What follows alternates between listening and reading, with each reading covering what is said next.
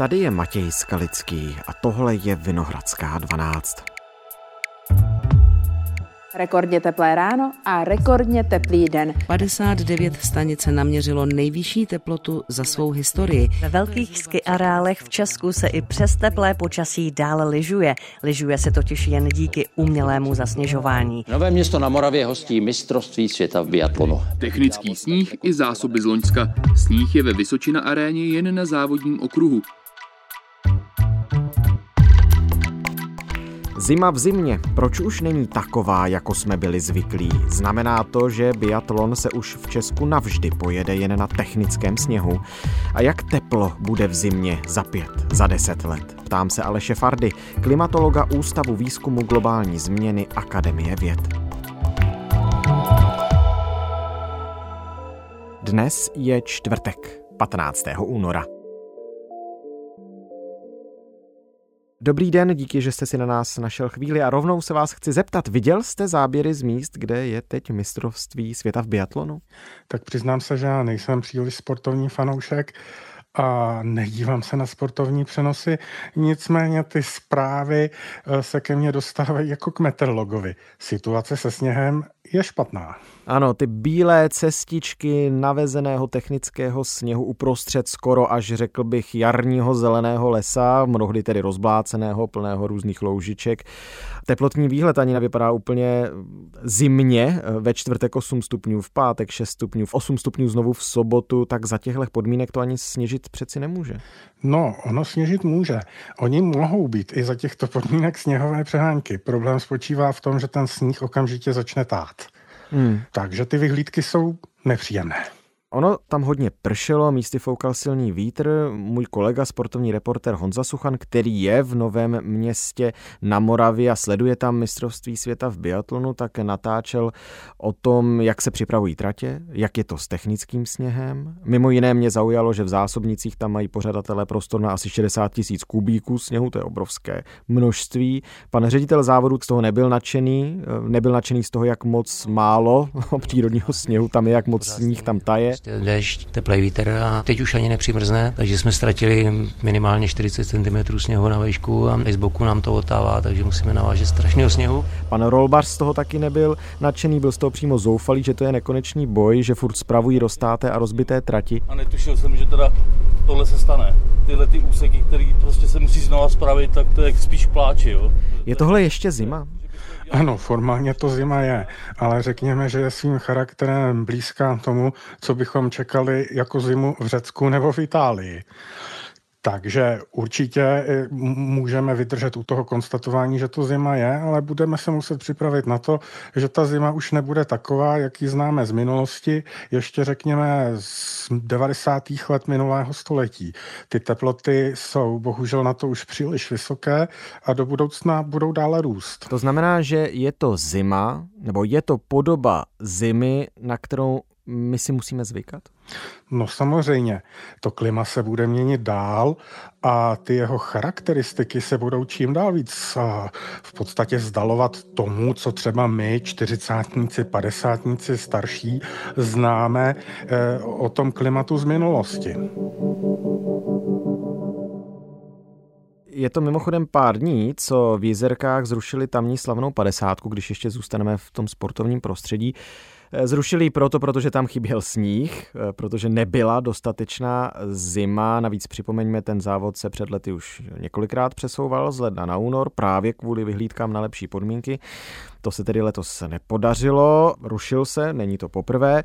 My jsme na radiožurnálu měli rozhovor s jedním z organizátorů, Davidem Doušou. Už to nemáme kam přesouvat. A ten říkal, že už to nemají kam a jak přesouvat. Diváci bohužel vidí globální změnu klimatu a její praktické dopady. Víme, že se ta hranice sněhu každý rok posouvá o několik metrů výše.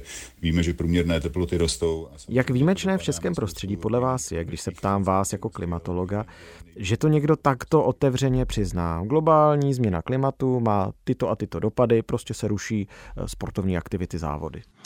Ono samozřejmě lidé z oborů, které jsou tou změnou klimatu nejvíce postižený, což zpravidla je třeba lesnictví, zemědělství, ale i třeba vodohospodáři, o tom už mluví poměrně specificky a bohužel když to takto řeknu, se s tím stotožňují. Ona to není žádná revoluční pravda, opravdu se to takovým způsobem děje. Popravdě řečeno, ty změny v té přírodě, jaké pozorujeme okolo sebe, ty už se prostě příliš popírat nedají. Mm. Ale samozřejmě je tu vždycky ta skupina těch lidí, kteří se vůči tomu nějakým způsobem vždycky budou zatvrzovat a budou argumentovat, že v minulosti bylo přece ještě tepleji historické a že je to všechno podvod a stojí tu spoustu peněz. Takové to, tohle kontrariánství to bylo v dějinách v každém období. Mhm, tím nejsme úplně výjimeční. Hmm, rozhodně ne. Já jsem začal mistrovstvím světa v biatlonu, zeptal jsem se vás na jizerskou padesátku. Musím se zeptat, jsme na začátku konce zimních sportů v té podobě, jaké jsme je dosud znali? Tak když bych trošku odpověděl replikou, tak což pak my, ale oni na tom konci těch zimních sportů budou brzy i Alpy. Takže ta změna se samozřejmě nezastavuje před eh, žádným regionem, před žádným pohořím v Evropě. My si budeme muset zvykat na to, že ten sníh u nás už bude opravdu jen velmi nározově, a to i na horách ale ta spolehlivost toho sněžení, toho, že mám zasněženou krajinu, ta se vytrácí i už v podstatně vyšších polohách, které nabízí třeba Alpy nebo i na Slovensku. No ale mluvil jsem tady o tom zásobníku na 60 tisíc kubíků sněhu, tak my nemáme přírodní sníh, ale máme ten technický. Je to ekologicky, ekonomicky taky alternativa? Je to únosné? Je to udržitelné? No a tady začínají právě ty problémy v té ekonomice a ekologii. Tak já nejsem ani ekonom, ani ekolog, ale pochopitelně od kolegů slyším, eh, že právě třeba ekologům eh, se to umělé zasnižování vůbec nelíbí, protože odebírá tu vodu eh, potřebnou na ten sníh z těch místních potoků v horských údolích a to pak ohrožuje ten život v těch potocích. Pokud se například bere z povrchového toku, jako to často u nás je třeba v těch horských střediscích v Krkonoších, tak tam je velmi důležité dávat pozor na to, aby ta voda se vlastně neodebírala, když je opravdu málo v tom toku. Ekolog Michal Jeníček z Přírodovědecké fakulty Univerzity Karlovy. Protože to zase může nějakým způsobem ovlivnit eh, ekosystémy, výskyt živočichů v tom toku, který potom, když té vody je v něm méně, tak spíše zamrzá. A samozřejmě není žádné překvapení, že takové umělé zasněžování bude hodně drahé, specificky v dnešní době zvýšených cen energií. Takže já si nemyslím, že by tohle do budoucna byla cesta pro to, jak zachovat třeba ty zimní sporty a dost možná nám bude bližší ten přístup, který nyní praktikují třeba v zemích Perského zálivu, kde si na ty zimní sporty i na tu sjezdovku hold postaví halu. Hmm. Vy jste zmiňoval, že ten umělý sníh, on se tomu říká eh, správně technický, takže bere vodu z krajiny. Znamená to, že úbytek přírodního sněhu ve svém důsledku může způsobovat sucho v krajině? Pochopitelně ano, protože ta naše středoevropská krajina je zvyklá na tu zimní pokrývku sněhem. Ta pokrývka tím sněhem způsobuje, že když zrovna mm, nesněží, tak eh, i tak je ta zem přikrytá a z té země se ta voda neodpařuje. Teď, když máme takovouto zimu, kdy prostě jsou teploty několik stupňů nad nulou a prší a fouká vítr, tak ta krajina tu vodu stejně ztrácí a to právě díky tomu efektu vysušování toho větru, toho, tomu výparu. Mm-hmm. Tahle zima pro nás je naštěstí výhodná v tom, že je opravdu hodně vlhká a to je to štěstí v neštěstí, že eh, za těchto podmínek i tak eh, se zdá, že ta naše půda v krajině je dostatečně zásobená vodou. A eh, tím se dostávám k tomu, co je v tomhle případě pro nás zpravidla to nejdůležitější. To je ta otázka jarního sucha. Protože samo o sobě sucho v zimě nám nevadí, pokud příroda spí, ale e, na jaře, když se začne probouzet a začne se probouzet i zemědělství, ta voda je potřeba. A pokud udeří to obávané předjarní sucho nebo jarní sucho, tak můžeme čekat další škody. Mm-hmm. Právě v tom zemědělství, v ekonomice, v lesnictví, v podstatě všude. Mm, a navíc neřešíme teda vánice a napadaný sníh e, na mnoha místech, ale řešíme, zaznamenal jsem ve zprávách, povodňové stupně na řekách rizika záplav taky. S tím, že není sníh, ale třeba hustě prší. Mm, určitě, ale ono, když se vrátím k tomu tématu sněhu, o tom, že by ten sníh z té české krajiny vymizel úplně, to se také nedá říct. Ono to počasí se v té současné zimě a tím nemyslím jen tento rok, ale obecně to klima posledních let a zřejmě let, kam směřujeme, tak ono se stává v té zimě mnohem chaotičtější. Před několika desítkama let byla zima zimou. V podstatě na celé severní polokouli se ochladilo, nasněžilo, občas foukalo, občas sněžilo, ale prostě ten charakter zůstával ryze zimní, tak jak si ho pamatujeme. Jenže v tom současném klimatu je to, co se nám děje, že se na té severní polokouli, třeba u nás, ve střední Evropě dost často střídají velmi vzdálené a poměrně exotické vzduchové hmoty a to působí problémy.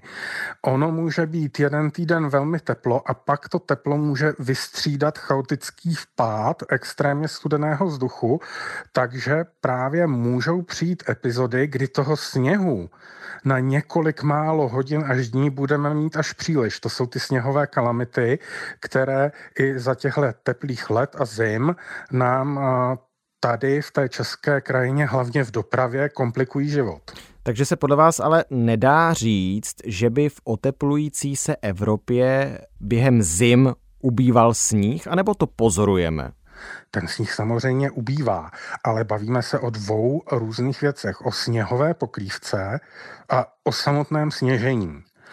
A v podstatě ta sněhová pokrývka, ta nám mizí poslední době i v těch vyšších polohách, i v těch horách, e, jako jsme se bavili o těch jizerských horách, tak e, na druhou stranu nám právě ale zůstává to riziko těch e, sněžných kalamit, kdy se přeženou za sebou ty dvě rozdílné vzduchové hmoty a kdy chladný vzduch, který u nás narazí na příliš teplý vzduch, vyvolá tu vánici, hmm. která dokáže během jednoho dne i v tomhle relativně teplém klimatu přinést 30-40 cm sněhu a to je pohroma pro tu dopravu. Ještě mě zajímají eh, teploty pod nulou, protože já si pamatuju na tuhé mrazy v zimě, kdy i v Praze bylo minus 15, někdy minus 18, nicméně zajímalo by mě, my máme totiž eh, letos nejteplejší začátek února za posledních 100 let.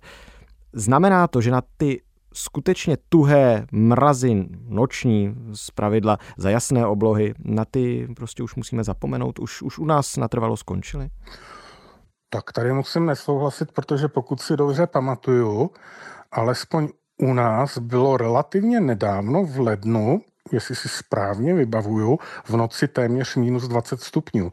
Ono, jak jsem zmiňoval, ty mrazy tady s náma vydrží. Hmm. Nebudou pořád, nebudou tak časté, ale dokážou nepříjemně eh, zaskočit právě i v tom budoucím klimatu. No to jsou ty extrémy. Bude prostě přibývat extrémů, ale nějaká kontinuální zima. Kontinuální zima už. Ta už nebude. Asi zůstane otázkou minulosti. No, je v tomhle středoevropský prostor v rámci Evropy anebo vůbec v rámci světa nějak výjimečný? Já jsem zaznamenal zprávy o tom, že Evropa se otepluje rychleji než zbytek světa. Je to pravda? Určitě, skoro dvakrát rychleji. Z jakého důvodu? Není jeden identifikovatelný a jednoznačný důvod. Je tam zřejmě souhra několika faktorů.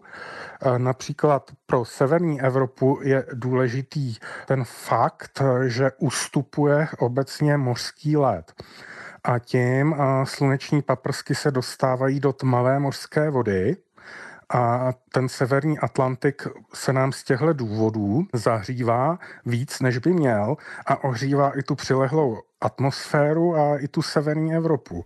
Hmm. A oproti minulosti mm, ta naše Evropa je také, je také na ní mnohem méně lesů, e, je tu mnohem víc aglomerací a svoji roli určitě hraje i to, že se nám více prohřívají okrajové moře v okolí Evropy, jako je Středozemní moře, jako je Biskajský záliv, ale i Balt. Pane Fardo, Poprvé v historii měření planeta za posledních 12 měsíců zaznamenala oteplení o více než 1,5 stupně Celzia ve srovnání s předindustriální érou.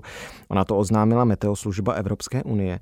Jak alarmující za vás je tenhle údaj? Protože já jsem měl za to, že 1,5 stupně, že ta hranice pro další vývoj života na Zemi je prostě fatální, to překonání 1,5 stupně. Tak ono téměř s jistotou se ještě na několik let ta teplota vrátí pod tuto úroveň. Tahle hodnota, o které nyní mluvíte, těch 1,5 stupně Celzia, to asi není v našem případě čistě jen důsledek globálního oteplování, ale zřejmě tam velkou roli hraje i jev El Niño a ten nějakým způsobem zřejmě do poloviny příštího roku odezní takže ty teploty opět poklesnou. Nepoklesnou o celých těch 1,5 stupně Celsia, to už určitě ne, ale poklesnou o nějaké poměrně cené desetiny, nicméně řekněme v tom výhledu 10-20 let, pokud se dostaneme do řádu desetiletí, ty teploty porostou dál. Takže k samotnému aktu, že ta teplota opravdu trvale překročí tu hranici 1,5 stupně Celsia, tu právě ta služba Kopernikus, ta služba Evropské unie, odhaduje, že tahle situace nastane někdy v 30.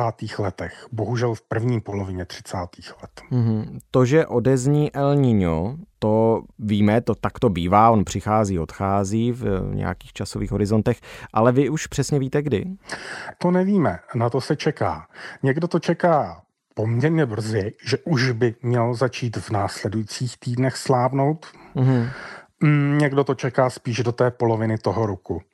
A protože my tady v České republice zase nejsme specialisté na to El Niño, tak já si dovolím v tomhle i zdržet se nějakého odhadu, kdy to skutečně bude. No ono to souvisí s tím, že při El Niñu že jo, zeslábnou ty větry v oblastech na sever a na jih od rovníku a pak se ohřívá oceán a tak dále. Ono to je poměrně složité, nicméně děje se to jako periodicitně, že jo? Není to nic, co by se teď nově stalo. Ano, přesně tak.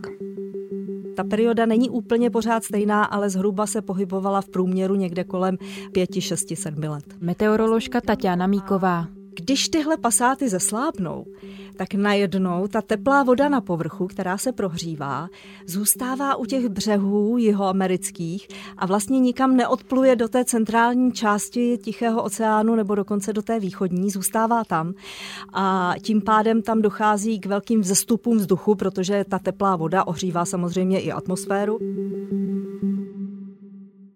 Já se chci zeptat ještě na jednu věc. Planeta loni zažila nejteplejší rok v dějinách měření, aby toho nebylo málo. Chápu správně, že cíle pařížské dohody, které mimochodem počítali s tím 1,5 stupněm Celzia, ty už neplatí?